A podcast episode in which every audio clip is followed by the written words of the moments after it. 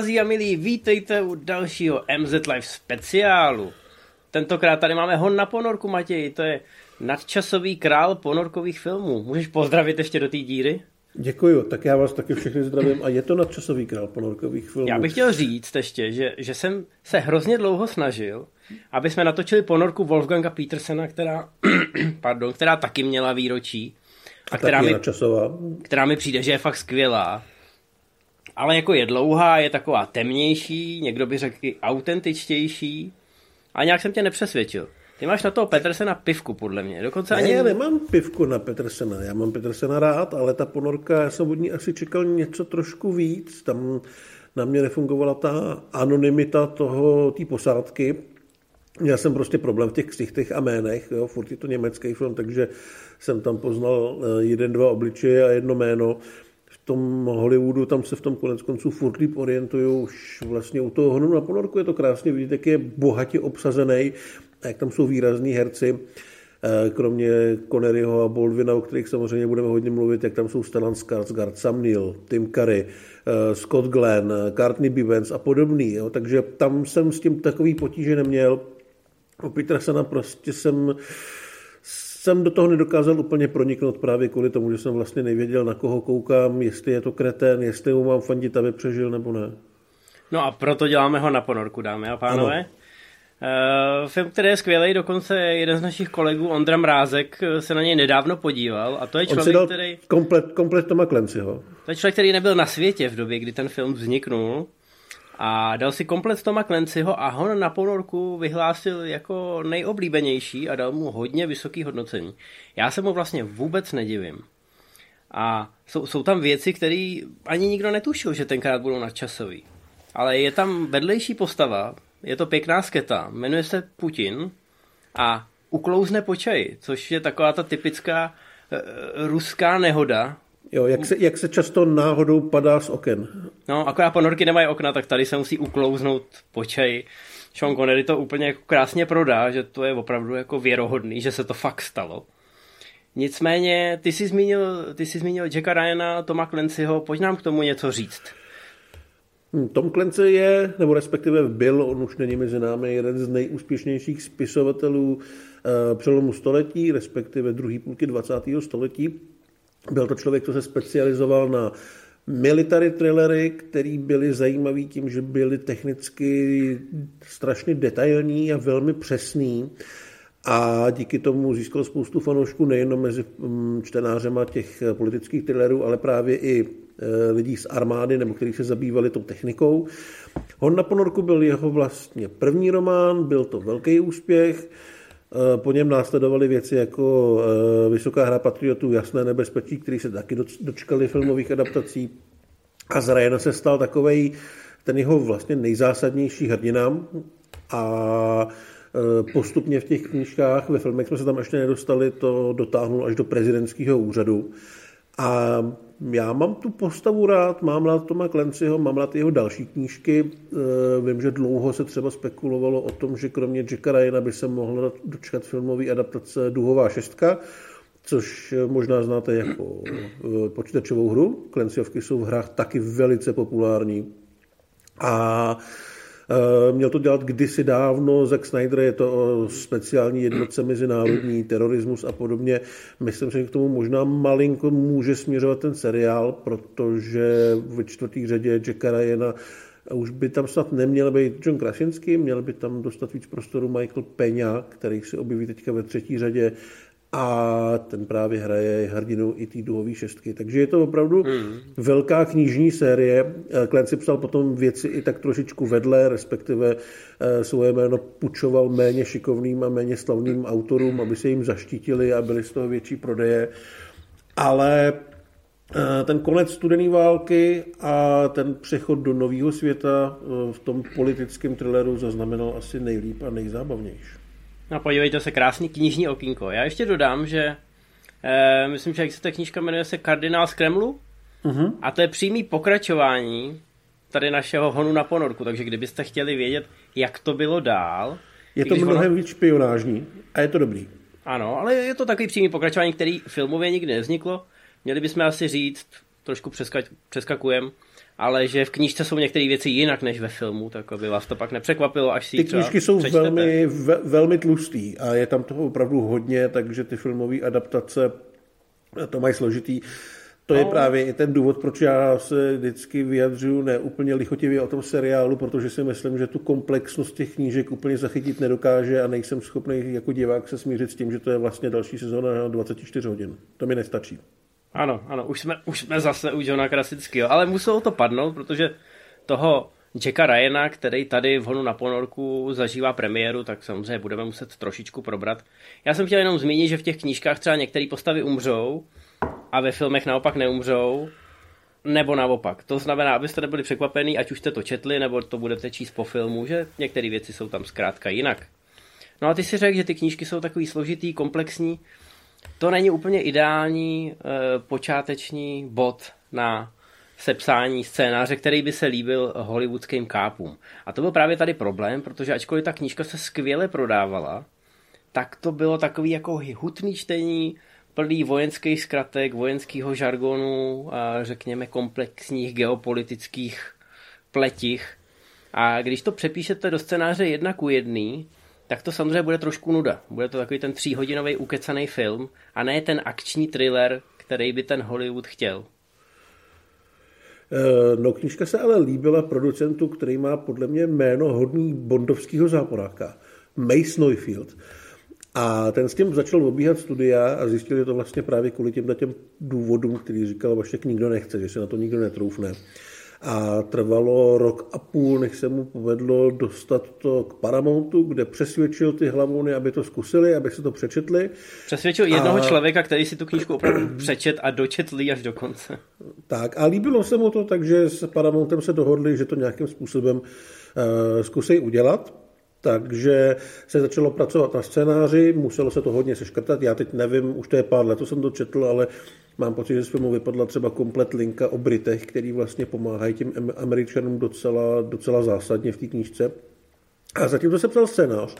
Tak Neufield se rozhodl pro velmi důležitou věc a kontaktoval americké námořnictvo, protože doufal, že to téma by mohlo námořnictvo zajímat, že by mohli trošku pomoct, ať už nějakýma technikáliema, nebo e, vyloženě i pustit filmaře k, nějaký, k nějakým věcem, kam se normálně nedostanou. A e, nutno no samozřejmě říct, že americká armáda a námořnictvo s nimi chce spolupracovat každý, protože to ušetří strašně moc peněz, ale je to v celku náročný, protože Oni si samozřejmě hlídají, aby tam třeba ta armáda nebyla ukázaná v nějakém špatném světle nebo jako nějak chybující a podobně, protože to si zkrátka nemůžou dovolit. Ale tady měl veliký štěstí, protože Neuchel zjistil, že námořníci tu knížku znají a několik generálů ji četlo a že se jim strašně moc líbí a že toho, do toho velmi ochotně půjdou. Takže vlastně to nejtěžší, co si asi mysleli, že je čeká, tak nemuseli vůbec řešit, protože jim všichni šli strašně na ruku. No, já jsem o tom napsal hezký článek v době, kdy měl premiéru Top Gun Maverick, eh, že vlastně ty jednotlivé složky eh, americké armády tak mají vlastní kanceláře už v Hollywoodu poměrně dlouho, protože je jim jasný, že ta spolupráce je výhodná pro obě strany. Prostě když ty jako armáda seš prezentovaný dobře v tom Hollywoodu, tak to samozřejmě má vliv na eh, čísla náborů a to, jak ochotně k tobě prostě ty lidi jdou, jak k tobě zhlížejí, jakou máš image. Tak to a zároveň... známe už po, po prvním Top Gunu, kdy byly vyloženy verbovačky před, eh, před kinama, kde člověk vyšel z toho sálu a říkal si, chtěl bych být jako Tom Cruise. A hnedka vedle k němu přiběh nějaký chlapík, který měl v ruce nějaký papír, stačí podepsat a můžeš taky. I ty můžeš mít stíhačku. A, a mimochodem přesně to se stalo tady. Oni ty stánky udělali i po honu na ponorku a zkusili v podstatě úplně to samé. Obsali, obsali ten úspěšný recept toho Brugheimera, respektive toho, co námořnictvo, protože i tenkrát to bylo námořnictvo, jo. E, se říká letectvo, ale byli to námořníci, startovali z eh, letadlových lodí a tak dále, a tak dále. Takže oni už tím měli zkušenosti. Ale na ty, na ty stíhačky se láká přece jenom trošku líp, než na ty ponorky. Kdo o ponorkách něco ví, tak eh, tam prostě vlezete do ocelového doutníku, jste v něm několik týdnů až měsíců je tam hnusně, je to všechno malý, otřískáte si hlavu i kolena, protože je tam málo místa. Ne, není to úplně něco, co, co, co by se snadno prodávalo. Když to ten pilot, tak tam ti řeknou, že můžeš jezdit vedle té runway na motorce a pak na to zbalíš všechny holky, protože se tam můžeš poflakovat po té základně. Tady zbalíš maximálně nějaký mořský pany. No, jako není to úplně něco, co, co by si snadno eh, prodával eh, v tom verbovacím lejstru. To znamená, že kdyby vzniknul nějaký film, ve kterém to bude cool a ve kterém budou rebelovat ty rusáci a ne ty američani, ty američani budou poslouchat a plnit všechny ty rozkazy, tak to je přece úplně geniální. Takže se domluvili, eh, díky tomu se vlastně i, eh, i ty herci a producenti dostali na palubu skutečných eh, funkčních aktivních ponorek a strávili, strávili několik dnů hluboko pod hladinou. Dokonce některý z těch herců dostali i vlastní frčky, takže se k ním ty vojáci na palubě té ponorky chovali stejně jako k těm svým nadřízeným. I když samozřejmě nikdo nepilotoval tu ponorku. No, Scott Glenn měl povoleno být kapitánem a mohl chvilku velet. No ale stál, eh, stál za ním ten opravdový kapitán. Jasně, stál za ním hmm. Thomas B. Fargo, který byl opravdový kapitán, ale na Glena to udělalo takový dojem, že se rozhodl tu svoji roli, což byl vlastně kapitán americké ponorky, hrát přesně tak, jak se choval ten Thomas B. Fargo, takže asi se mu to líbilo, když tam dostal to velení.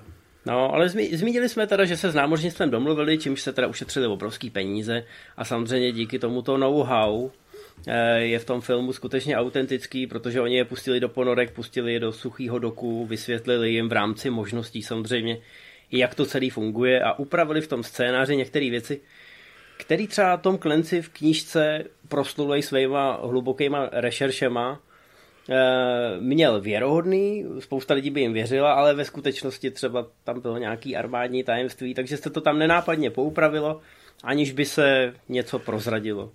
Třeba nepříteli. Jinak vlastně námořnictvo poskytlo kapitána Michaela Shermana, který dělal vyloženě poradce, kromě těch výletů přímo k ponorkám, kde se mohlo i fotit, ale hlídalo se přesně, co se fotí, protože pořád tam byly nějaké tajemství, tak eh, Námořnictvo poskytlo i spoustu dalších věcí. Byl tam teda eh, výlet ponorkou v Salt Lake City, kde mohl Scott Glenn eh, si hrát na kapitána, dostali k dispozici několik ponorek, několik lodí, dostali k dispozici vrtulník a podobné věci. Reálně to ušetřilo strašně moc peněz. Ten film, ačkoliv na to nevypadá, tak stál 30 milionů dolarů, což prostě nebylo vůbec hodně v té době. Hmm. Navíc i kvůli tomu obsazení by člověk hledal víc. Ale Námořnictvo se zkrátka podílelo na všem, na čem mohlo. John McTiernan to dokonce dotáhl tak daleko, že se rozhodl námořníky zaměstnat a obsadit je do filmu, do takových těch eh, rolí lidí, kteří běhají někde v pozadí, protože mu přišlo jednodušší naučit námořníky v uvozovkách hrát, než učit herce, jak se ovládá ponorka. Takže i na té palubě to vypadá autenticky, protože tam jsou konec konců lidi, kteří opravdu dělají to, co dělají ve skutečnosti. Námořníci byli nadšení, museli si sice kvůli tomu brát dovolenou, ale byli velmi ochotní. A zkrátka je to hmm. bavilo. A ta spolupráce mezi Hollywoodem a tím námořnictvem tady klapala naprosto skvěle. A musíme teda zmínit, že se nenatáčelo ve skutečných ponorkách, ale že se ty, ty, jsou, ty, jsou, ty jsou příliš, příliš malinký, to by ani nešlo. Ale je to obecně, mimochodem, jo, takový pohled do zákulisí. Skoro všechny interiéry eh, domů nebo prostě čehokoliv, co ve filmech vidíte, tak jsou většinou buď jako vyrabovaný, nebo jsou postavený fakt jako na míru. Že to, co vidíte eh, v tom filmu, je ve skutečnosti mnohem větší, než jak je to v reálném světě, protože prostě někde musí stát ta kamera, a když je tam kamerová jízda, tak se na ní musí udělat místo, někde se musí udělat díra do zdi, aby tam ta kamera nenápadně projela z jedné místnosti do druhé. Takže to opravdu na tom place vypadá trošku jinak a potřebujete mnohem víc prostoru. A v těch ponorkách tam, tam opravdu, jestli jste někdy viděli opravdu ponorku, já vím, že v Česku úplně neexistují muzea, kde by byly ponorky, protože to Ale já žádný... mám pocit, že v Německu nebo v Polsku jsou ponorky, do kterých se dá dostat. Hmm. Určitě v New Yorku to jde, tam jsem byl. Já jsem byl v Americe, dokonce jsme měli... Nej, na... nejmenší, nejmenší hajzel na světě, podle mě. My jsme byli na svatého Valentína s, s manželkou, jsme si udělali takovou romantiku, že jsme se šli pát na ponorku v Connecticutu. A je to tam opravdu jako super malý. Jo, jsou tam takový průlezy, kdy musíte jako tam prolézt, jako když jdete do takový té klouzačky na, v akvaparku, jo, prostě do tobogánu. Takže není to vůbec žádná sranda. Oni ty kulisy postavili, postavili je mnohem větší a i tak si herci stěžovali, že je to tam teda malý a minimálně, minimálně pár lidí si myslím, že si tam otřískalo tu hlavu, protože prostě prostor tam není a ani tam nesmí být, protože stavíte něco, co, co musí proplouvat pod hladinou, pokud možno nedetekovatelný, takže čím menší a čím úspornější, tím líp. Tam se teda ty kulisy stavěly i kvůli tomu, že je to ponorka, která se potápí, takže to celé stálo na takových uh, obrovských deskách, které měly pod sebou hydraulické zařízení, který se dokázalo o několik stupňů pohnout, vlastně sklopit dolů, aby to vypadalo, že ta ponorka jde víc ke dnu. A no nebyla to sranda, minimálně Sean Connery říkal, že tam bylo strašně moc lidí, strašlivý vidro, nebylo to vůbec příjemný a on navíc, že trpěl mozkou nemocí, takže jakmile se začali potápět, i když byli na suchu, tak to pro ně nebylo vůbec příjemný. A to je zajímavý, protože, jak jsi zmínil Scotta Glena, tak Scott Glenn a Sean Connery jsou jediný z těch herců, který mají opravdový frčky, protože sloužili u námořnictva, takže jsou kapitáni. Ne kapitáni ponorek, ale kapitáni, co se týče hodnosti. Že měl nějakou zkušenost s tím, jak to, hmm. jak to funguje. Že to na moři trošku houpe. No v každém případě eh, spolupráce s námořnictvem byla super, ale McTiernan se musel malinko i pomoct, ale bylo potřeba pomoct i scénáři. Ten dopiloval člověk, který ve své době byl asi nejpovolanější, byl to John Milius, režisér Konana, ale hlavně scenárista Apokalypsy a velký milovník všeho, co smrdí aspoň trošku vojenstvím, armádou, námořnictvím a zbraněma. Určitě ten si do... vzpomenete na ten, promiň, že tě přerušuju, na ten slavný Quintův proslov, o té Indianapolis a o tom, jak tam ty námořníky uvízdí v moři, lovili ty žraloci. Tak to je John Milius, takže... Mluvíme o čelistech teďka, no. No tak předpokládám, že lidi vědí, Ale poslouchají nás i mladý, sám si říkal, že Dude to viděl teprve nedávno. Musíme to je pravda, to ano, mluvíme o čelistech, puste si nás, eh, náš speciál k čelistem, je skvělý. Konec reklamního okénka předávám ti mikrofon. Uh, no, já jsem zapomněl, co jsem říkal, jo, že Milius se k tomu dostal, uh, ten měl vyloženě za úkol vyšperkovat dialogy pro Conneryho a upravit část, ve které se mluví rusky, což vlastně byl taky trošku problém, protože uh, filmaři si furt nebyli jistí, jestli nechat Rusy mluvit rusky a dát tam titulky, nebo tam dát angličtinu. Nakonec to vyřešili docela chytře, že se mluví rusky, dokud nepadne slovo Armagedon, který je vlastně v ruštině i angličtině stejný a od té doby se mluví anglicky. Je to, je to geniální přechod. Eh, jsem si tady napsal, koza se nažrala a srp i kladivo zůstaly celé.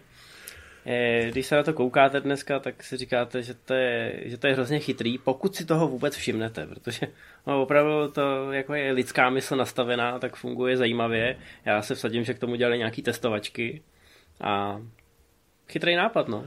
Ale ten film je plný chytrý nápad. No, my se podíváme na herce, tam to taky bylo veselý.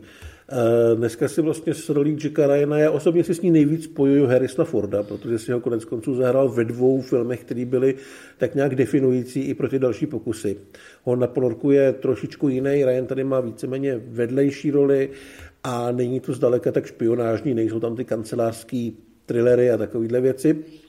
A hlavní roli Ryana měl hrát Kevin Costner, respektive to byl ten vysněný herec, ale ten se bohužel nemohl zúčastnit, protože zrovna natáčel tanec Silky, takže vlastně asi udělal dobře, můžeme říct. No tak je, to byla jeho srdcovka, takže no, jasně, prostě jasně. Nebylo, nebylo uhnutí. Je to, je to pochopitelný.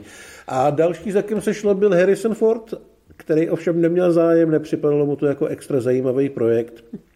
Takže další lidi byli Jeff Bridges, Mel Gibson, Bill Paxton, Richard Gere nebo Christopher Lambert ale nakonec vyhrál Alec Baldwin, který později vlastně řekl, že tohle byl ten film, který mu nakopl tu kariéru. Do té doby už samozřejmě za sebou něco měl, ale byly to buď menší role nebo menší filmy. Tohle byl opravdu první jeho blockbuster. Ale... Lamberta by museli předabovat, ale ne. Proč? Tam měl vždycky takový ten měkký francouzský akcent. Já myslím, že by to zvládl. To by, to by k Jacku Ryanovi, který je američtější než americká vlajka, úplně nesedělo. Mně by tam Lambert docela seděl v této době. Eh, vizuálně určitě, vizuálně možná i k tomu Kostnerovi má blízko. Ne, ten Harrison Ford, přesně jak si říkal, je definující, ale oni za ním přišli v době, kdy měl za sebou no všechno už. Hmm. Star Wars, Indiana Jones, Blade Runner byl jeden z nej z nejdražších herců v Hollywoodu v podstatě. A nejen finančně, ale co se týče času. Z toho zkrátka opravdu museli zaujmout. Ty za chvilku řekneš, Eh, kdy zhruba se o tom filmu začalo uvažovat a proč to někteří herci nebo možná i analytici v Hollywoodu považovali za slepou uličku ten projekt. No já jsem ještě chtěl říct toho kapitana Ramiuse, když jsme si řešili, řešili ty herce. Tam to vlastně bylo taky zajímavé, protože Connery je v té roli naprosto uchvatný. Myslím si, že to je jedna z jeho vůbec nejlepších rolí. Ale úplně prvně byl oslovený maďarský herec, eh, velký herec a šikovný herec, ale podle mě naprosto nulová hvězda na západě. Eh, Klaus Maria Brandauer, který se objevil vedle Conneryho ve falešní bondovce. Eh, jak se sakra jmenuje? Nikdy neříkej nikdy? Ne, diamanty jsou věčné. Ne, ne, ne, to není. Nikdy neříkej nikdy, myslím. Ano, never say never again. Tak jsem Tam to trefil zahrál... na poprvé a zbytek vystřihnem. Tam se zahrál záporáka, oni jsou s Konarem velký kamarádi, dokonce před lety se chystal i projekt, ve kterém si měli zahrát společně pod vedením Miloše Formana. Ale Brandover, který do toho šel, si po několika týdnech eh, zlomil nohu, takže hrát nemohl a doporučil právě místo sebe Shona Conneryho. A tam došlo k takové v celku eh, veselé nepříjemnosti, kdy mu poslali scénář o tom, že vlastně eh, sovětská ponorka a její kapitán se pokouší emigrovat na západ. A velká síla sovětského námořnictva se jim v tom pokouší zabránit. A Connery vlastně na konci těch 80. let, když to četl, tak mu to připadalo jako blbost, protože už bylo tak trošičku jasný, že eh, sovětský svaz velmi brzy skončí a že s tou jeho silou to je podobný asi jako se silou současné ruské armády, že je hodně na papíře, hodně se o ní mluví, ale že to vlastně nebude asi tak horký. Ale eh, právě kvůli tomu ten film odmítl, že mu to zkrátka připadalo jako hrozně přestřelený. A teprve pak se zjistilo, že mu nějaký vocas neposlal první stránku scénáře, kde je napsáno, že se film odehrává v roce 1984. A to je, to je úplně normální, dámy a pánové, protože tenkrát se scénáře faxovaly. Já nevím, jestli vám to historický okýnko podstoupit a vysvětlit, co je fax. Ale je to takový, jako kdybyste měli k telefonu připojenou tiskárnu a na jedné straně jste tam ten papír vložili a na druhé straně vyjela jeho kopie. No a podle mě někdo v té kanceláři si řekl, hele, šetříme lesy v roce 90 šetříme lesy, tohle je jenom první strana, tam prostě vlastně nic není, tak to nebudeme posílat. No a je tam právě ta důležitá část. Ty už si to zmínil, eh, ten film se reálně začal natáčet po pádu berlínský zdi a premiéru měl rok předtím, než se sovětský svaz definitivně oficiálně rozpustil. Ale během těch dvou let už všichni věděli, že je konec. Takže se to muselo nějak zaunačit. Nakonec je to vymyšlený tak, že knížka vyšla v roce 84 a že v roce 84 se ten film i odehrává. A to bylo období, kdy ta studená válka byla na svém vrcholu, kdy nikdo netušil, kdy bude její konec a kdy tam ty výhrušky opravdu eh, občas eh, byly extrémní. Zvlášť u těch ponorek, který byly takový ty tajní bojovníci, protože se mohli pohybovat nepozorovaně po celé té planetě a někdy jste nevěděli, jestli vám ruská ponorka eh, někde neklepe na dveře pár set kilometrů od Washingtonu, protože zkrátka se snažila maskovat, jak nejlíp to šlo.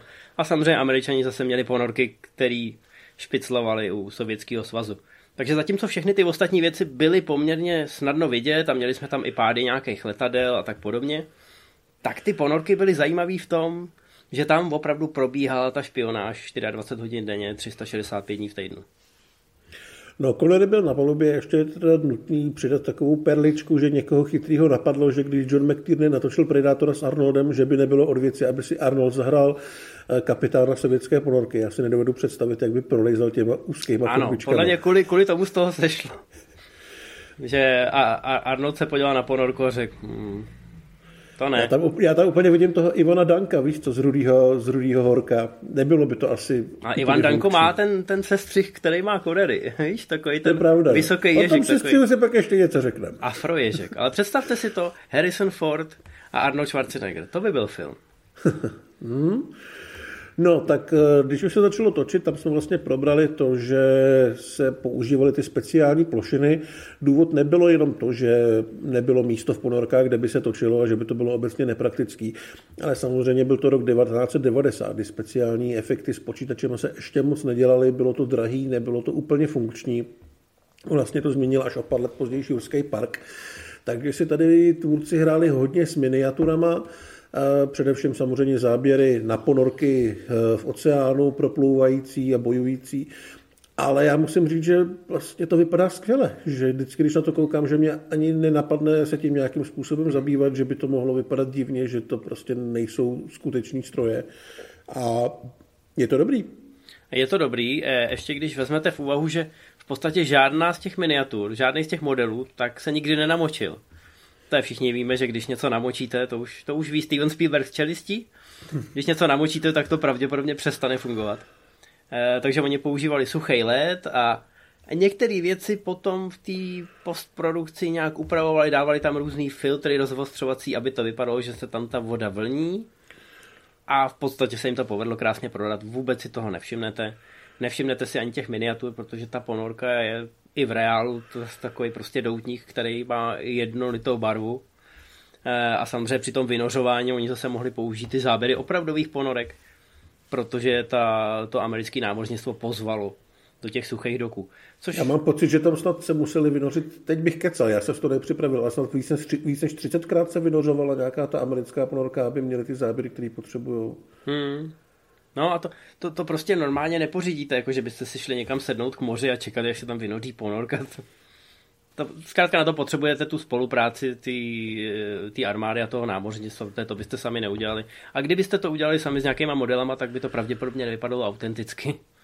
Případně by vás americká vláda zažalovala. To znamená, buďme rádi, že to vyšlo, jak to vyšlo a jediný věci, které museli řešit, Eh, byli s tím scénářem, s obsazením, nakonec se tam sešla parta, která opravdu si myslím, že k sobě skvěle sedí, jak si to, jak si to už předtím vyjmenoval. Spousta skvělých herců, který třeba tenkrát ještě nebyli tak slavní, ale ukázalo se, že není vždycky potřeba mít hotový hvězdy, důležitý, že máte charismatický herce, který umějí zahrát tu tenzi, protože tam jde hlavně o to přestříhávání jako z interiérů ponorek do jiných interiérů ponorek a tam se taky museli řešit, řešit takovou speciální technikálí, protože vlastně tvůrcům došlo, že by se mohli diváci ztratit v tom, kde zrovna jsou, když už všichni mluví anglicky.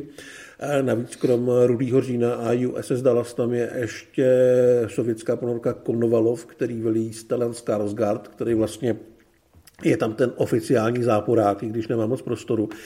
Takže se tvůrci rozhodli každý ten interiér ladit trošičku do jiného odstínu, do jiné barvy, aby lidi si nějakým způsobem minimálně v hlavě spojili eh, to místo s nějakou barvou a věděli, kde zrovna jsou. Takže Konovalov byl zelený, americký USS Dallas byl červený a Rudy Říjen byl eh, nasvícený modře. Takže jenom takový detaily tam byly, aby se v tom člověk nestratil, protože ačkoliv se muselo hodně věcí z knížky vyndat a nepoužít, protože na to prostě nebyl prostor, tak ten film je opravdu i po letech eh, a i na tom dvouhodinovém prostoru strašně narvaný a vůbec na nic nečeká. Je tam hrozná hromada postav. Já vím, že mě tam třeba strašně bavila ta postava, kterou hrál Jeffrey Jones, dnes bohužel odsouzený pedofil, který tam eh, hraje nějakého toho eh, inženýra, který vymýšlí nový, nový motory a je tam asi, asi minutu, nebo jak dlouho. Zároveň to je postava, která je velmi komplexní, velmi zajímavě zahraná, eh, velmi důležitá pro ten děj. Takže všechno to poskládat dohromady a udělat to tak, aby se v tom lidi nestratili, bylo velmi náročné a zároveň se proti tomu bojovalo právě tou vizualitou v těch ponorkách, těma různýma barvičkama, malinkýma detailama, kterých si člověk sotva všimne. Mm-hmm. No, já už jsem zmínil to, to nešťastný v úvozovkách načasování kdy se producenti a zástupci studia trošku báli, jak publikum ten film přijme. Něco podobného se stalo u třetího Ramba. Ten jel bojovat do Afghánistánu a co čert nechtěl, zrovna Sověti e, zmínili, že se ho tam tu stahujou, což už samozřejmě dneska víme, že byla předzvěst toho, že sovětský svaz na tom úplně nebyl nejlíp a rozpadnul se pár let poté. No a tenkrát to mělo trošku vliv na tržby, protože kdo sledoval tu politickou situaci, tak si říkal, Ježíš tak tady už jim trošku ujel vlak. No a Paramount měl podobný strach, dokonce se snažili ten film propagovat víc jako akční thriller a míň tam hráli i v těch ukázkách na tu politickou linku.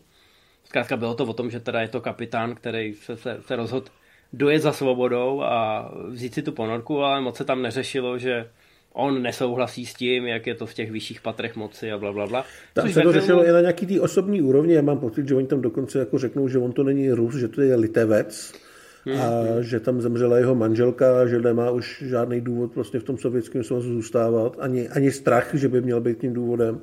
Takže z něj vlastně dělají postavu, která nemá absolutně co ztratit. No, přesně tak. A jak jsi to řekl, v těch ukázkách se to hraje víc na, na tu osobní tenzi a na to, že prostě jsou tam ty silné postavy. Takže se jim to povedlo, komerční úspěch ten film rozhodně měl, ale my jsme zmínili, že Sean Connery v tom filmu má, problémy. má, má fakt hezký sestřih a možná jakože největší problém pro režiséra McTiernana eh, byla jedna drobná maličkost, ano. Eh, ke který došlo, když eh, Sean Connery přijel na plac. Sean Connery přijel na plac a měl culík. A já si moc nedovedu představit, podle mě to ani není jako legální, aby mohl mít námořník dlouhý vlasy s culíkem, ale Connery je prostě chtěl. Hádali se o tom docela hodně, řešil to dokonce Connery i s nějakýma zástupcema studia, že je prostě chce. Takže se začalo točit s Connerem s Culíkem, nikdo mu to nevymluvil, dokud se ke slovu, doslova ke slovu nedostal Jan de Bond, eh, později režisér nebezpečné rychlosti, tehdy v úvozovkách jenom kameraman, on dělal, mám pocit, že jsem to nosnul pas s McTiernanem, tak eh, si projížděl dailies, to znamená záběry natočený během toho jednoho dne Eh, na place a začal se nekontrolovatelně chychtat strašně nahlas. A pak řekl, že ten culík vypadá jako, eh, bohužel musím tak trochu jako citovat, jako seschlej čurák. A to už bylo na Conneryho trošku moc, pak se mu začal vlastně smát celý štáb a všichni okolo a je mu úplně nervy a šel se nechat ostříhat ale má to vlastně happy end, protože o dva roky později natočil McTiernan s Connerem Šamana, dobrodružný film, dneska už trošku zapadlej, a tam ten culík je. Ale jinak teda se muselo kvůli tomu stříhání eh, přetočit eh, první den natáčení, stálo to vlastně docela i hodně peněz, ale McTiernan říkal, že to zkrátka bylo potřeba, že, že, to, že to oběť za to stálo. No a stálo to celý za to, protože ten film utržil 200 milionů dolarů Nevíme, kolik lidí kvůli tomu dobrovolně nalezlo do ponorek, kolik lidí americké námořnictvo ulovilo, ale tak už toho odbývá. Dokonce byl film nominovaný na tři Oscary, technický Oscary teda. A toho za střih zvukových efektů nakonec dostal. Zvukové efekty jsou tam fakt pěkně udělaný, mám pocit, že takový to, jak dělají ty sonary, takový to ping ping, tak eh, to McTiernan hrozně ladil, vybíral si asi ze 30 různých zvukových efektů. Eh, než se mu nějaký zalíbil a nakonec teda si vybral ten, co je ve filmu. A mimochodem, jenom takový propojení, ten, co je ve filmu, tak je dokonce i v, ve vysoké hře Patriotu, myslím. Když je tam připojený Jack Ryan na nějaký kardiogram, prostě na nějaký eh, přístroj snímající eh, srdce. A to pípání, co tam je, tak je přesně tohle pípání z té ponorky.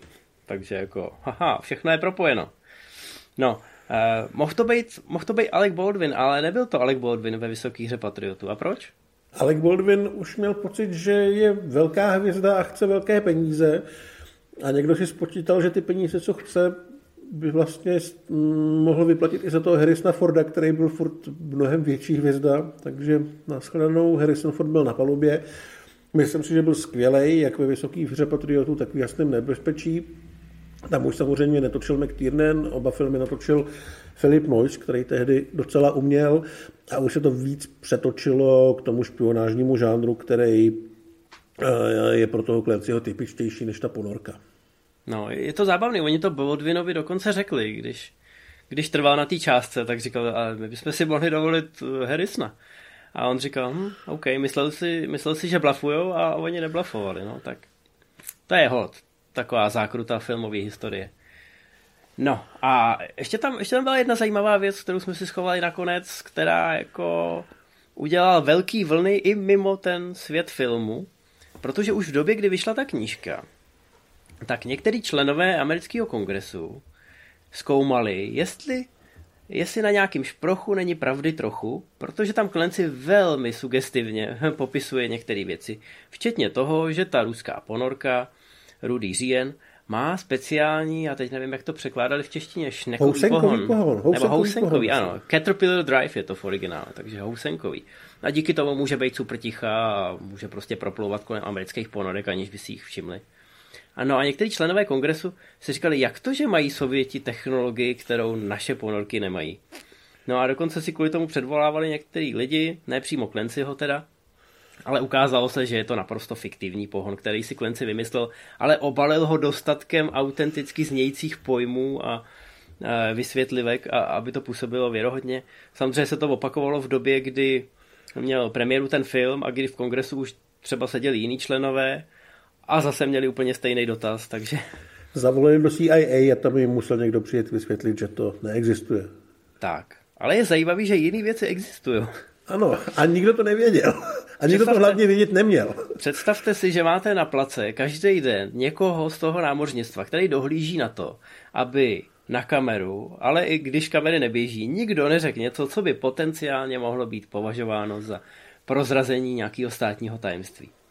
A přesto se dostala do scénáře věta, kdy jeden ze členů posádky zmiňuje odchylku v jistých miligalech. Je to úplně nevinná hláška, pravděpodobně prošla sítem úplně každýho.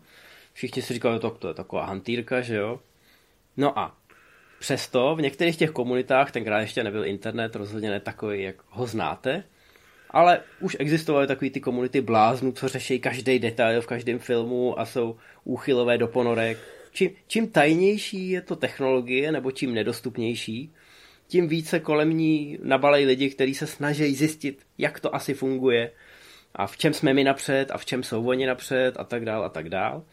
No a někdo si z toho odvodil, že ty miligaly odkazují na použití gravimetrie, respektive přesných senzorů, který měří gravitační odchylky, díky kterým můžete zjednodušeně řečeno vypnout ten sonár a navigovat se alternativníma e, způsobama. To znamená, ponorka je super tichá a přesto zajistíte, že si někde neodře břicho nebo prostě do něčeho nenarazí. No a teď se nad, nad tím teda jako začal přemýšlet, někdo o tom napsal nějaký článek do novin a Pentagon musel s pravdou ven a musel říct, jako ve skutečnosti taková technologie existuje. Je to přesně taková ta scéna, kdy, kdy ten prezident ve dní nezávislosti řekne, no tohle je přece blbost, co říká tenhle člověk, oblast 51 neexistuje, že jo. A vzadu za ním se, jako ten šéf CIA takhle jako si posune tu kravatu a to není úplně přesné, pane prezidente. Takže došlo k tomuhle, nakonec z Pentagonu vylezlo, že potají dal firmě eh, Bell Industries, která vyvinula spoustu dalších vojenských projektů, od helikoptér po eh, nějaký speciální měřáky, takže jim dal miliardu dolarů, aby už od 70. let tuhle tu technologii eh, nějakým způsobem rozvíjela a dokonce nasadila v určitý třídě ponorek, takže ano, existovalo to, ano, fungovalo to, ano, nikdo se o tom nesměl dozvědět. A v roce 90, pár měsíců po premiéře toho filmu, byla ta jediná ponorka, která byla ještě v aktivní službě, která byla vybavená touhle technologií, tak byla potichu vyřazena eh, z aktivní služby. A Bell teda, aby se trošku aby se trošku zahojil po tomhle FOPA, tak eh, prodal tu technologii soukromému sektoru Eh, kde se snad do dneška využívá na hledání podmořských ložisek ropy. Takže nakonec vlastně jako v pohodě. Ale vidíte, nevinná hláška a kolik to natropí problémů. No já si myslím, že u toho filmu se toho stejně téměř nikdo nevšimnul, protože těch technických výrazů tam je strašné množství a důležitý je, že eh, z něj stylově a že je pronášejí herci, kteří tomu umějí dát ten správný důraz, že víte, že tohle to je důležitý a tohle to ne. A že z toho vylezl dobrý film, navzdory tomuhle tomu přešlápnutí. A já musím říct, že to mám strašně rád. A chtěl bych jenom říct, že to má nejlepší soundtrack všech dob. No, protože Basil Poledouris je specialista na takový ty armádní pochody. On umí ty tak. žestě úplně krásně, ať už posloucháte Konana nebo Robocopa, tak se vám Hvězdnou prostě chce, pěchotu. chce se vám někam pochodovat, jo? A ano, hvězdná pěchota a ho na ponorku jsou vojenský už z principu, takže tam on je jako ryba ve vodě. Tady jsou velmi dobře využitý vlastně ty ruský motivy, jsou tam nějaký ty ruský armádní sbory v úvozovkách jo, a mm, celý nástup e, na scénu Ramiuse a Rudýho Řína a do toho ten několika minutový nabušený soundtrack, to je opravdu epický. Je to krásný, nestárne to, já nebudu říkat proto, že je to analogový, ale myslím si, že největší zásluhu na to mají ty herci, ten scénář, který je sice jakž takž přímočarej, ale právě ty postavy ho obalují tím masem. No a díky tomu se jedná o film, který nestárne. Bez ohledu na to, že pojednává o době, která už v době natáčení byla minulostí, tak když se ho pustíte dneska, a náš Ondra Mrázek je toho typickým důkazem, tak to na vás zkrátka zapůsobí. A může to pro vás být odrazový můstek pro eh, nejen pro Toma Clancyho, ale i pro toho Jacka Ryana, protože minimálně ty dvě Fordovky jsou skvělý. Já si teda myslím, že je skvělá i ta... A flekovka. Ta Clancyovka, ano. Clancyovka s Benem Affleckem, nejhorší obavy. Jsou skvělí, ano. Pak tam Já... je bohužel Jack Ryan v utajení s Chrisem Pinem, který skvělý nejsou, na čem se shodnou snad úplně všichni. Ano, a ten seriál, který je tak jako na vážkách pro každýho. Ale my jsme nechtěli, my jsme nechtěli v tomhle speciálu řešit ty Fordovky, protože na ně třeba ještě někdy přijde čas. E, jsou to dva filmy, které nejen posunuli kariéru Harrisona Forda zase trošku jiným směrem, ale myslím si, že i ty americký špionážní filmy trošku posunuli. A až budeme třeba v encyklopedii akčního filmu řešit, eh, jak špiony pojímají v různých zemích světa, samozřejmě je to hlavně souboj Británie versus Amerika, eh, tak bychom určitě o těchto filmech chtěli mluvit trošku víc do hloubky. A tak jsme si z toho vyndali ten hon na ponorku, který přece jenom je takový specifický, je svůj, eh, ten Alec Baldwin, ten jeho Jack Ryan, je tam spíš to analytický ucho, ale je velmi chytrý, a dokáže vést ten intelektuální souboj s tím Ramiusem. No a to je na tom krásný i po letech a všem to doporučujeme. Asi jste si všimli, že i to pozadí bylo zajímavý. Pokaždý, když spolupracujete s armádou, tak uh, jsou tam skvělé historky. No a puste si to. Je to, eh, je to film, který samozřejmě jako v úvozovkách rezonuje i dneska, vzhledem k tomu, co se děje, i když nemůže být vzdálenější od eh, současné reality. Uh, jediný to pojítko, co tam je, je ten Putin, co uklouznu po čaji. Ale zkrátka puste si to, protože je to dobrý film, ne protože tam ne protože jsou tam Sověti, Rusáci a tak podobně. Přesně tak, dejte si to v té kariéře McTierneyna, která nakonec nebyla tak dlouhá, jak bychom asi doufali, protože lhát před soudem se nevyplácí. Je to možná malinko přehlížený, ale ne kvůli nedostatku kvality, ale spíš právě kvůli tomu, že Smrtonosná pas nebo Predátor byly filmy, které rezonovaly trošičku víc a jsou divácky vděčnější. Ale já si myslím, že tady se krásně ukazuje, že on dovede, když chce jet po té absolutně seriózní vlně a zároveň ta jeho agresivní režie je tady lehce umírněná, ale v těch správných momentech z toho prostě dovede udělat stejně zábavný akčňák jako z toho Predátora a smrtonosný pasti. Samozřejmě s trošku uh, z trošku jiného základu to vychází, ale zábavný to je ve výsledku stejně. Tak super, není co dodat, my se na vás budeme těšit zase příště u nějaký velký pecky a samozřejmě v roce 2023, kdy chystáme spoustu překvapení, bude spousta výročí, takže já myslím, že už ten seznam filmů, který bychom chtěli zpracovat, se nám povážlivě plní. Takže no. čau čau a zase se uvidíme. Mějte se čau.